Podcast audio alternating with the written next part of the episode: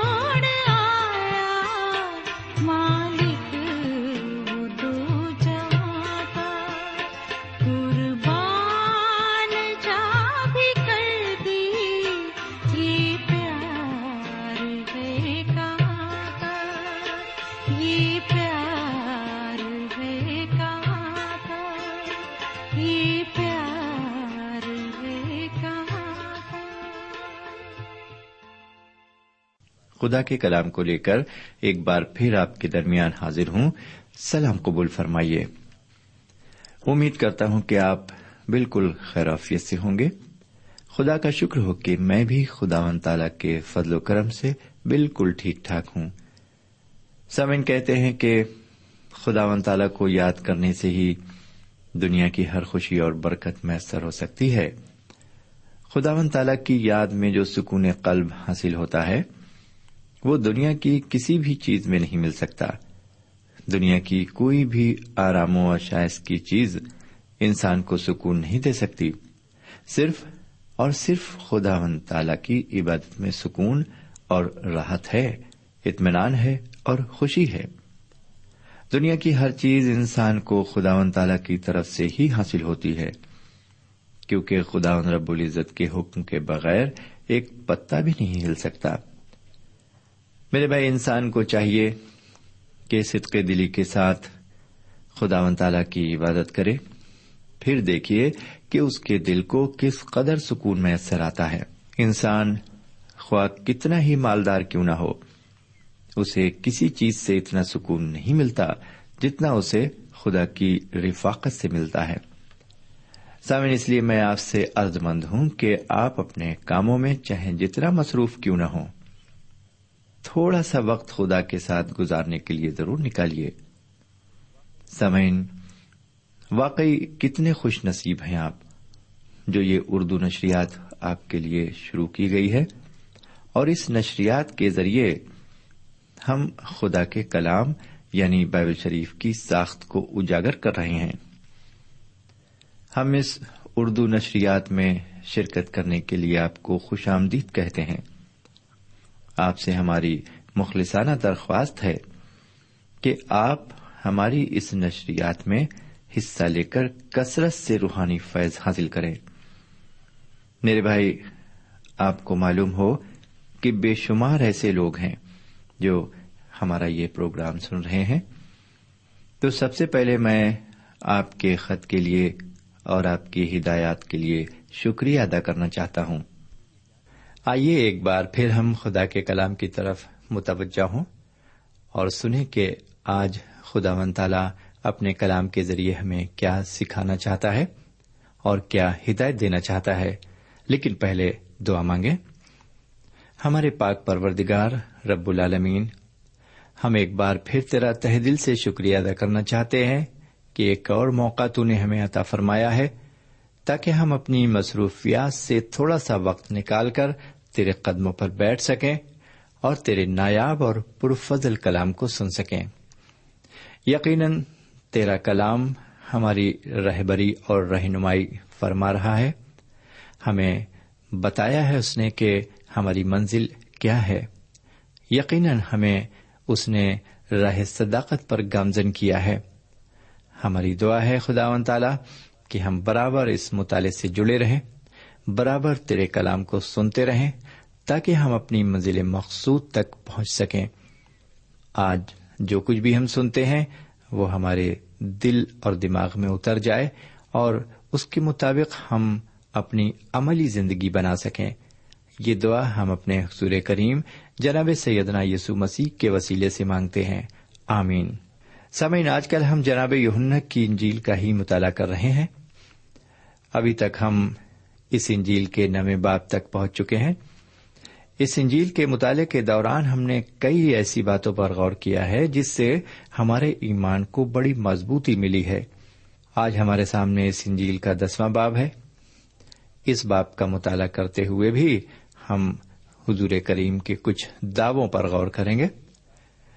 یقیناً ہمارے عقائد دو جہاں جناب سیدنا یسو مسیح نے جو دعوے کیے ہیں واقعی ایسے دعوے آج تک کوئی نہیں کر پایا۔ سیدنا مسیح نے فرمایا، زندگی کا پانی اور زندگی کی روٹی میں ہوں۔ انہوں نے فرمایا، دنیا کا نور میں ہوں۔ آپ نے یہ بھی فرمایا، راہ، حق اور زندگی میں ہوں۔ کوئی میرے وسیلے کے بغیر باپ تک یعنی خدا تک نہیں پہنچ سکتا۔ دسویں باب میں بھی وہ کچھ دعوی کرتے ہیں، جن پر ہم اپنے آنے والے پروگرام میں غور کریں گے۔ بہرکیف ہم آگے بڑھتے ہیں اور یوہنا کی انجیل کی پہلی آیت سے لے کر دسویں آیت تک عبارت میں سے کچھ باتیں دیکھتے ہیں۔ تو لیجیے سب سے پہلے دسویں باپ کی پہلی آیت آپ کی خدمت میں پیش ہے۔ لکھا ہوا ہے، میں تم سے سچ سچ کہتا ہوں کہ جو کوئی دروازے سے بھیڑ خانے میں داخل نہیں ہوتا، بلکہ اور کسی طرف سے چڑھ جاتا ہے، وہ چور اور ڈاکو ہے۔ پھر سنیے، میں تم سے سچ سچ کہتا ہوں کہ جو کوئی دروازے سے بھیڑ خانے میں داخل نہیں ہوتا، بلکہ اور کسی طرف سے چڑھ جاتا ہے، وہ چور اور ڈاکو ہے۔ میرے بھائی، جناب سیدنا مسیح یہاں پر دروازے کی اہمیت کو ظاہر کرتے ہیں۔ جو لوگ دروازے سے داخل ہوتے ہیں، وہی صحیح لوگ ہوتے ہیں۔ اور جو ادھر ادھر سے دیوار پھاند کر گھس جاتے ہیں، وہ چور اور ڈاکو ہوتے ہیں۔ جب کوئی گھر کا مالک اپنے گھر میں داخل ہوتا ہے، تو وہ دروازے سے ہی داخل ہوتا ہے۔ وہ ادھر ادھر سے چڑھ کر گھر میں داخل نہیں ہوتا۔ سامن یہاں پر جناب سیدہ مسیح نے ایک بھیڑ خانے کی مثال دی ہے۔ یہاں پر دروازے سے مراد نصب نامے سے ہے۔ وہ نصب نامہ جو خدا سے تعلق رکھتا ہے۔ بھیڑ خانے سے مراد یہاں پر دنیا سے ہے۔ اور چرواہے سے مراد جناب سیدنا یسو مسیح سے ہے۔ میرے پیارے بھائی بہن، یہ دنیا جو ایک بھیڑ خانہ ہے اور اس میں بہت سے چرواہے داخل ہوئے، لیکن کیا وہ دروازے سے داخل ہوئے؟ کیا ان کا نام اس نصب نامے میں تھا جس کا تعلق خدا سے ہے؟ ویسے تو بہت سے لوگ اس دنیا میں تشریف لائے، انہوں نے بڑے بڑے دعوے کیے، دنیا کو سچائی کے راستے پر لے جانے کا بیڑا اٹھایا، لیکن آج ان کا کوئی نصب نامہ موجود نہیں ہے۔ سیدنا مسیح کا یہ دعویٰ ہے کہ وہ اس دنیا میں صحیح دروازے سے داخل ہوئے ہیں۔ ان کا پورا نصب نامہ موجود ہے۔ اگر آپ متی کی انجیل کے پہلے باپ کو پڑھیں، تو وہاں پر جناب متی نے حضور کریم کے نصب نامے کو قلم بند کیا ہے۔ اس کے علاوہ جناب لوکا نے بھی اپنی انجیل کے تیسرے باب میں جناب مسیح کے نصب نامے کو قلم بند کیا ہے۔ ان کا یہ نصب نامہ حضرت آدم تک پہنچتا ہے۔ سیدہ مسیح فرماتے ہیں کہ اچھا چرواہا وہ ہے جو بھیڑ خانے میں دروازے سے داخل ہوتا ہے۔ اور دوسری خوبی اچھے چروائے کی یہ ہے کہ اس کی بھیڑیں اس کی آواز سنتی ہیں۔ آج ساری دنیا جناب سیدہ مسیح کا کلام سن رہی ہے۔ ہمارے دفتر میں ہزاروں کی تعداد میں ہمیں ایسے لوگوں کے خطوط موصول ہوتے ہیں جو ریڈیو کے ذریعے برابر پیغام انجیل سن رہے ہیں۔ تیسری خوبی اچھے چروائے کی یہ ہے کہ وہ اپنی بھیڑوں کے آگے آگے چلتا ہے۔ سمین، بھیڑ ایک ایسا جانور ہے جس کو پیچھے سے نہیں ہانکا جا سکتا۔ بھیڑ کو ہانکنے کے لیے، اس کی پاسبانی کرنے کے لیے ضروری ہے کہ اس کے آگے آگے چلا جائے۔ بھیڑ کو صحیح راستے پر چلانے کے لیے اسے پیچھے سے نہیں ہانکا جا سکتا۔ ایسا کرنے سے وہ بھٹک جاتی ہے۔ جو بھیڑوں کے اصلی چروائے ہیں، وہ ان کے آگے آگے چلتے ہیں۔ میرے بھائی، دنیا کے لوگ بھی ایک بھیڑ کی مانند ہے اگر ان کو صحیح رہنمائی نہ ملے، تو یہ بہت جلد بھٹک جاتے ہیں۔ یہ چاہتے ہیں کہ ان کا چرواہا یعنی ان کا رہنما، ان کے آگے آگے چلے۔ یہ اس کے پیچھے پیچھے چلنا چاہتے ہیں۔ اور جناب سیدنا مسیح نے آ کر یہی کیا انہوں نے اپنی بھیڑوں کو پیچھے رکھا اور خود ان کے آگے آگے رہے۔ انہوں نے اپنی بھیڑوں کو بھی یہی تعلیم دی کہ وہ ان کے پیچھے پیچھے چلیں۔ متی کی انجیل کے دسویں باپ کی اڑتیسویں آیت میں وہ فرماتے ہیں، جو کوئی اپنی سلیب نہ اٹھائے اور میرے پیچھے پیچھے نہ چلے، وہ میرے لائق نہیں۔ میرے بھائی، جو لوگ جناب سیدنا مسیح پر ایمان لا کر ان کے پیچھے پیچھے چلتے ہیں وہ ہمیشہ صحیح راستے پر چلتے رہتے ہیں۔ سوئن اگر ہم ایک سچے مسیحی بننا چاہتے ہیں، تو ہم چاہتے ہیں کہ ہمارا شمار ان کی امت میں ہو۔ تو ضروری ہے کہ ہم ان کے پیچھے پیچھے چلیں۔ ان کے پیچھے چلنے کا مطلب ہے ایمان میں قائم رہنا اور ان کے حکموں پر پختگی کے ساتھ عمل کرتے رہنا۔ لیکن ہوتا کیا ہے؟ لوگ سیدہ مسیح کو قبول کرتے ہیں، ان کے پیچھے چلنے کا عہد کرتے ہیں، لیکن بہت جلد ان کی پیروی سے ہٹ جاتے ہیں۔ وہ دوسری چیزوں کے پیچھے چلنے لگتے ہیں۔ کوئی دولت کے پیچھے بھاگنے لگتا ہے، کوئی حوث کے پیچھے بھاگنے لگتا ہے، اور کوئی لالچ کا غلام بن کر رہ جاتا ہے۔ میرے بھائی، یہ ساری باتیں ایک مسیحی کو مسیح کی پیروی سے ہٹا دیتی ہیں۔ اور اس کو نارے جہنم کے راستے پر ڈال دیتی ہیں۔ ہمیں چاہیے کہ ہم اپنی زندگی کی آخری سانس تک سیدنا مسیح کا دامن پکڑے رہیں۔ اسی میں ہماری فلاح اور بہبودی ہے۔ بہرکیف آگے ساتویں آیت میں جناب سیدنا مسیح ایک قدم اور آگے بڑھاتے ہیں۔ وہ اس آیت میں اپنے آپ کو دروازہ بتاتے ہیں۔ وہ اپنے آپ کو بھیڑوں کا دروازہ بتاتے ہیں۔ میرے بھائی، جناب سیدنا مسیح، ان بھیڑوں کا دروازہ ہیں جو اپنے سماج سے خارج کر دی گئی ہیں۔ ہم نے پچھلے نویں باب میں دیکھا تھا کہ یہودیوں نے اس شخص کو، جسے جناب سیدہ مسیح نے بینائی عطا کی تھی، اپنے سماج سے خارج کر دیا تھا۔ لیکن حضور کریم اسی وقت اس شخص سے ملے اور خود کو اس پر ظاہر کیا۔ جب خود کو انہوں نے اس پر ظاہر کیا تو وہ اس کے لیے دروازہ بن گئے۔ وہ شخص یہودیوں کے بیڑ خانے سے نکل کر سیدنا مسیح کا پیروکار بن گیا۔ اسی انجیل کے پندرہویں باب میں سیدہ مسیح فرماتے ہیں، انگور کا حقیقی درخت میں ہوں اور تم ڈالیاں ہو۔ میرے بھائی، آپ کو معلوم ہو کہ پرانے عہد نامے میں اسرائیل قوم کو انگور کا درخت کہا گیا ہے۔ انگور کا درخت اسرائیلی قوم کی تصویر کو پیش کرتا ہے۔ لیکن سرور دو عالم جناب سیدنا مسیح اس پندرہویں باب میں یہ اعلان کرتے ہیں کہ اب اسرائیلی قوم انگور کا درخت نہیں رہی۔ انگور کا حقیقی درخت اب وہ خود ہیں۔ اب انگور کے حقیقی درخت کی خوبیاں ان کے اندر ہیں۔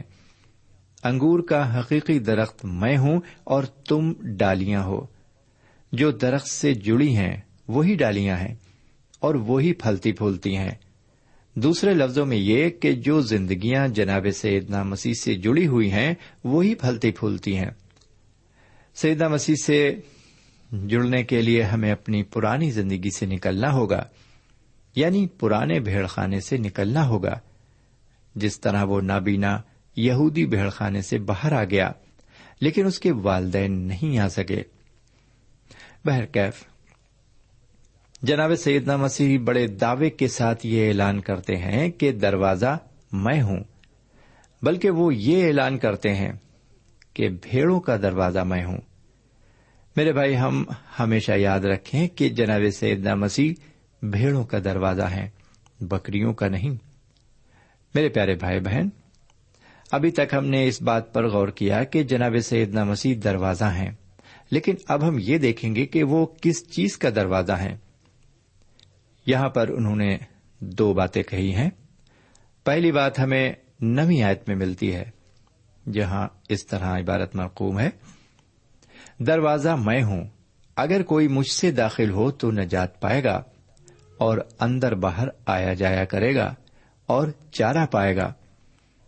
یہاں پر پہلی بات وہ یہ ظاہر کرتے ہیں کہ وہ نجات کا دروازہ ہے۔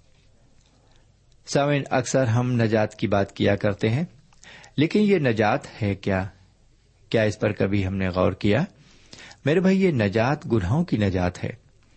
جب ہم سیدنا مسیح پر ایمان لاتے ہیں تو گناہوں سے نجات حاصل کرتے ہیں۔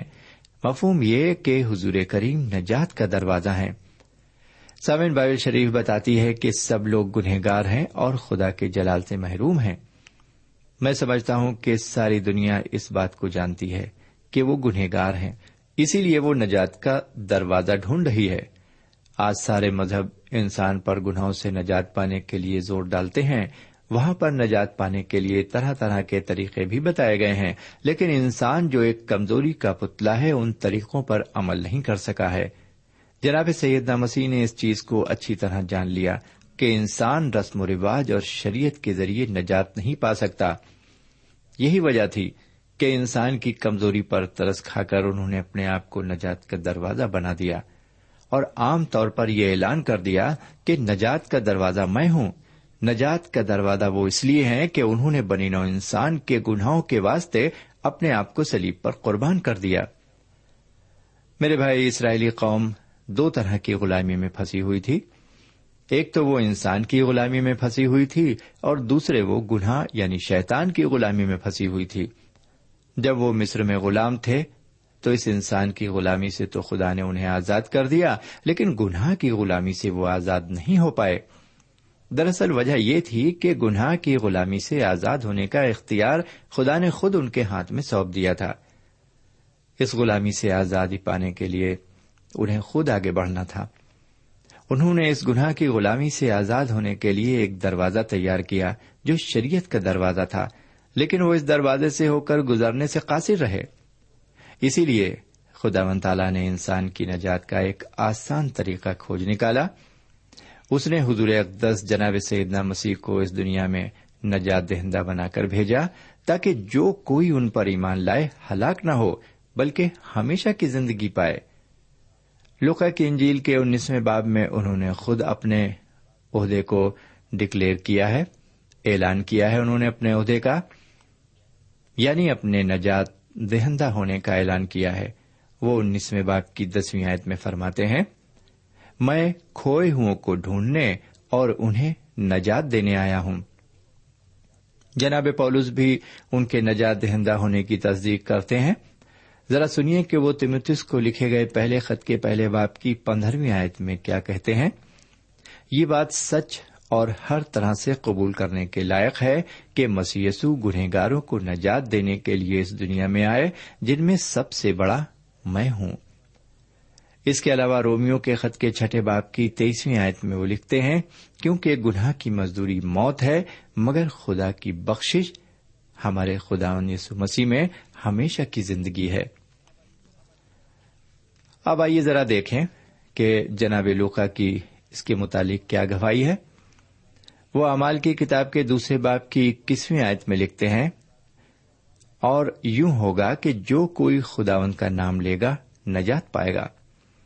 وہ آگے اسی کتاب کے چوتھے باپ کی بارہویں آیت میں لکھتے ہیں، اور کسی دوسرے کے وسیلے سے نجات نہیں، کیونکہ آسمان کے تلے آدمیوں کو کوئی دوسرا نام نہیں بخشا گیا جس کے وسیلے سے ہم نجات پائیں۔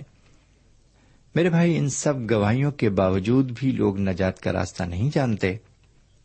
جس طرح جیل کے دروگا نے پولس اور سیلاد سے پوچھا کہ اے صاحبو، نجات پانے کے لیے ہم کیا کریں؟ اسی طرح آج بہت سے لوگوں کا یہی سوال ہے کہ وہ نجات پانے کے لیے کیا کریں؟ وہ اپنے جسم کو بہت زیادہ مارتے کوٹتے اور ازیت دیتے ہیں، لیکن نجات ان کو پھر بھی نہیں ملتی۔ لوگ لمبی پد یاترائیں کرتے ہیں، کانٹوں کو اپنا بستر بناتے ہیں انگاروں پر چلتے ہیں، چھریوں سے اپنے جسم کو لہولوہان کرتے ہیں، ہر وقت سجدے میں پڑے رہتے ہیں، یہاں تک کہ گڈ فرائیڈے کے موقع پر اپنے آپ کو کچھ دیر کے لیے سلیب پر بھی لٹکوا دیتے ہیں، لیکن پھر بھی نجات سے محروم ہیں۔ لیکن کیوں؟ کیونکہ وہ نجات پانے کے لیے نجات کے دروازے سے ہو کر گزرنا نہیں چاہتے۔ یعنی وہ سیدنا مسیح کے پاس آنا نہیں چاہتے، وہ ان سے ابھی بھی بہت دور ہیں۔ نجات پانے کا آسان طریقہ یہ ہے کہ ہم نجات کے دروازے سے ہو کر گزریں۔ یعنی ہم حضور کریم پر ایمان لائیں اور انہیں اپنا نجات دہندہ تسلیم کریں۔